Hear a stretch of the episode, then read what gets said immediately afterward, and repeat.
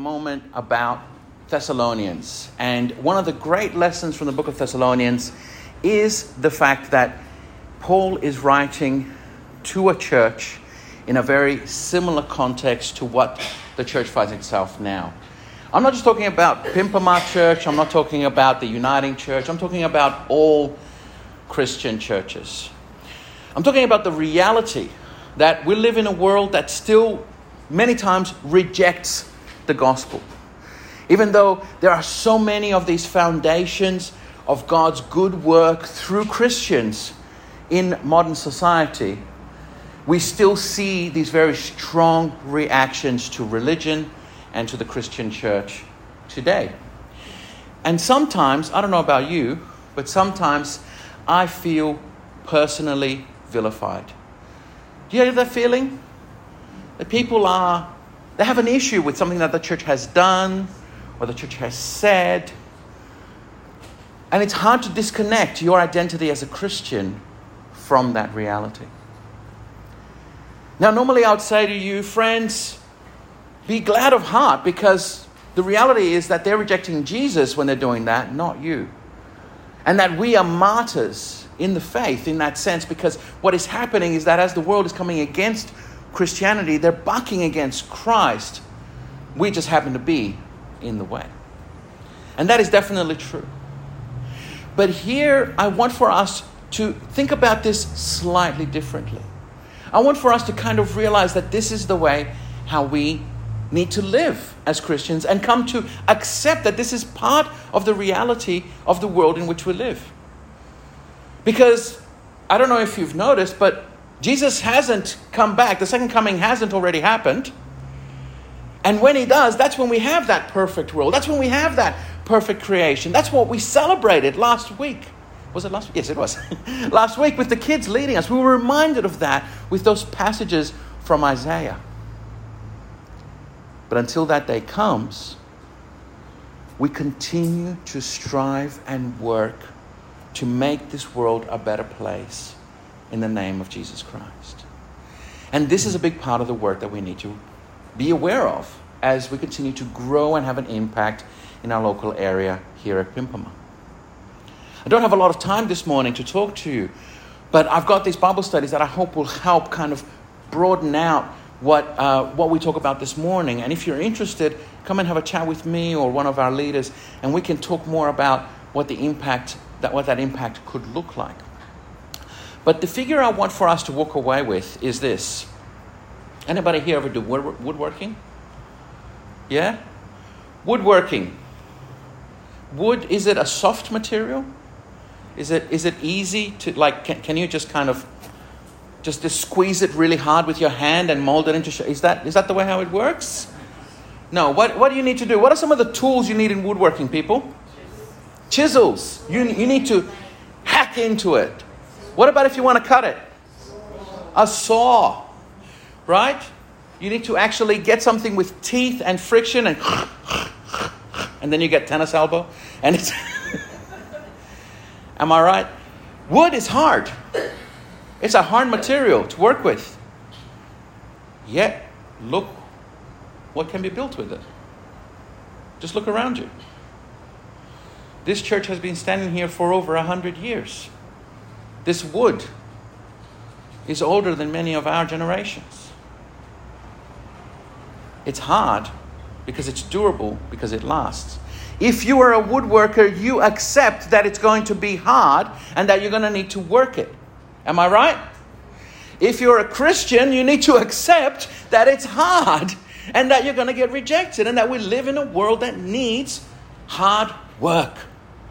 And that is part of what we need to come to understand as we look at discerning this mission that God is bringing us forward. When I was at Missionary Training College, we were engaging with how we were uh, going to be training local people about mission in their areas. Because globally, missionaries learned something, and that was that sending people, foreigners, into a village or a tribe or a country town in a context which they didn't understand or speak the language was not working. But instead, to go there, share the love of Christ, and equip and empower people locally to be able to do that work would be so much richer, so much more profound, and so much more long lasting. But it would be what kind of work? Hard. and it was worth it and worthwhile. And this is something that we need to understand and comprehend. A Papua New Guinean mission leader shared this analogy with us. He said that when his father taught him how to carve out a canoe out of hardwood, he didn't tell him about it, hand him the plane and chisel, and then walk away. He worked it with him. He held his hand literally. He plowed into the hardwood, lending his strength so this young boy could actually get in there and do the hard work. Ladies and gentlemen, do you hear what I'm saying? We need to work together. We need to lend our strength for the mission work that Christ has in store. We need not only our strength, but the strength of Christ to go with us. The child that worked that canoe would eventually go on to imitate the same motions and gestures that they were taught as they would produce their own canoe in the future. And this is where Paul says to us be imitators. Be imitators of me as I am an imitator of Christ. And this, dear friends, is what I want us to focus on today for the next 10 or so minutes. I invite you to bow your heads with me as we pray. Father, I thank you that you invite us to be your children, to learn as children. Jesus said the kingdom of heaven is for those who are as children. So, Father, May we have childlike hearts to hear you, to be led by you, and to engage with you this morning. We pray in Jesus' name. Amen. The word that Paul uses here is mimetis. Mimetis. Can you say that with me? Mimetis. It's a fun word, isn't it? It sits nicely in the. It was um, it was uh, C.S. Lewis who coined the term. Uh, what is it? It's uh, euphologia euphologia is, is words that sit nicely on the tongue and they, they, they feel nice to say. Your mouth actually derives a pre- pleasure from it. C.S. Lewis coined that term, and he used it a lot in his fiction writing. And mimetis is one of those words. Say it again. Mimetis. Can you feel it? Your, your mouth is like, ooh, that's floral. Floral. That's another word. That's another. Anyway, I have a whole list of them. Um, but that's where we get the word imitator or mime. For those of you listening online, I was just in a box. It was, it was very convincing, wasn't it? Uh, and this word mime, well, well, let's talk about mimes for a minute. So, what a mime does is a mime pretends. They, they, they do the action without actually doing the action. And I hate to say this, but I think that's what the Christian church has been doing for so long.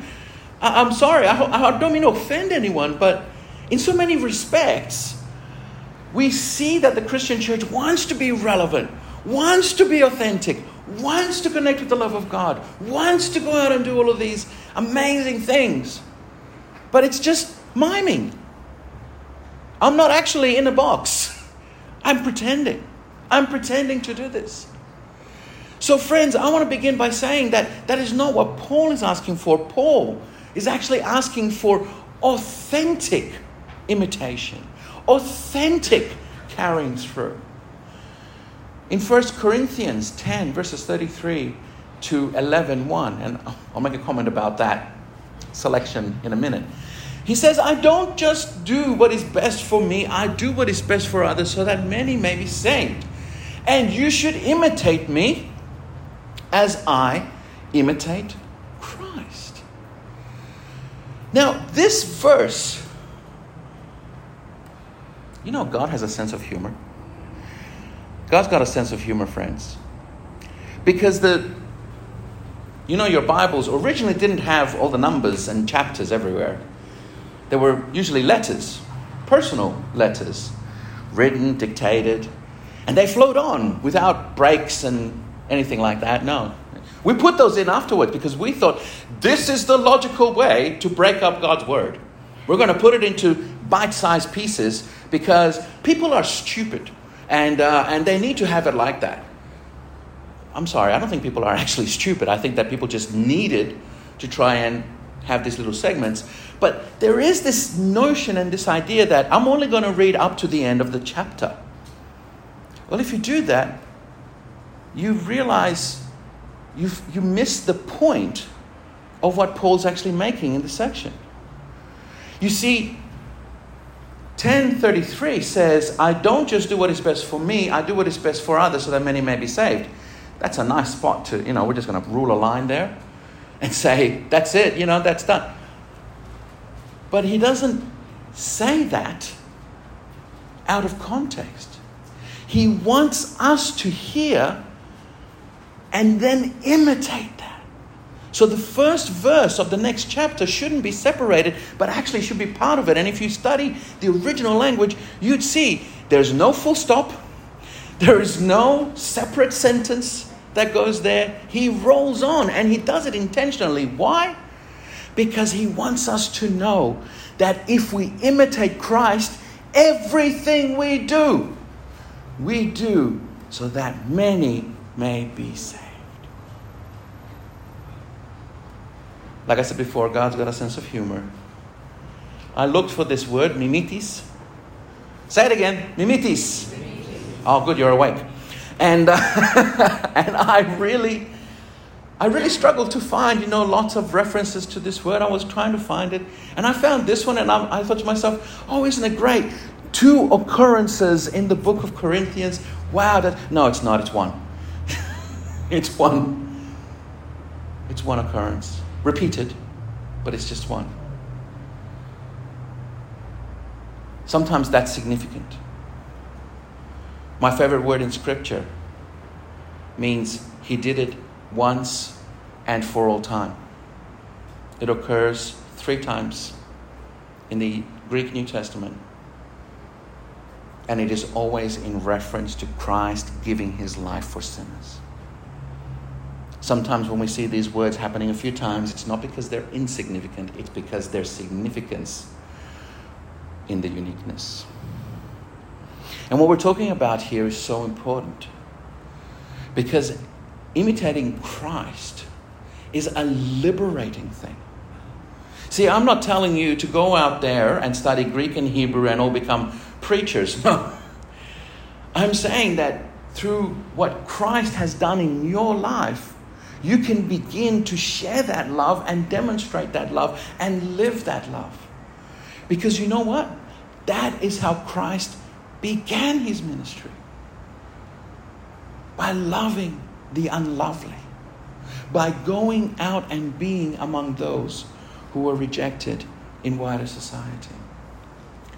So in Thessalonians 2, uh, uh, 1 Thessalonians verse 2, we have this passage, and I've broken it up for, for our own easy consumption. But with the help of our God, we dare to tell you his gospel in the face of strong opposition. We speak as those approved by God to be entrusted with the gospel. We are not trying to please people, but God who tests our hearts. There is risk in preaching the gospel. Did you know that? And to do so is daring. You, my dear friends, are daring people. You are courageous people. And my prayer and hope is that this message today is an encouragement for you. If you come away from here and you think to yourself, I didn't hear anything new today, great, wonderful, hallelujah, praise the Lord. Because if you already know this, then you are already doing it. Then you are already being imitators of Christ. And I think that's a wonderful thing. Because to be one who goes out there and lives the gospel is a daring thing. It's a scary thing. It's sometimes a lonely thing. But we don't do it to please others. We don't do it because it gives us a lovely, warm, tingly feeling in our hearts. We do it because it is God who calls us, and it is God ultimately who tests the motives of our hearts. Friends, the apostle goes on to remind the Thessalonians that he came to them and they cared for him as if they were their children, he and Silas. But also that he was like a parent to them in instructing them and teaching them in God's word. In the book of Ephesians, he builds on this. Follow God's example, he says, as dearly beloved children, and walk in the way of love just as Christ loved us and gave himself up for us as a fragrant offering and sacrifice to God. Have you ever had that situation? You're walking with a little one and they're reaching their hand out for you and they're coming just shy. What do you do? Do you just pull your hand back? No, you, you meet them, don't you?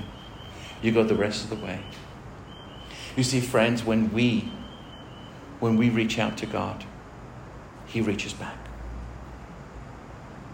And we need to remember that.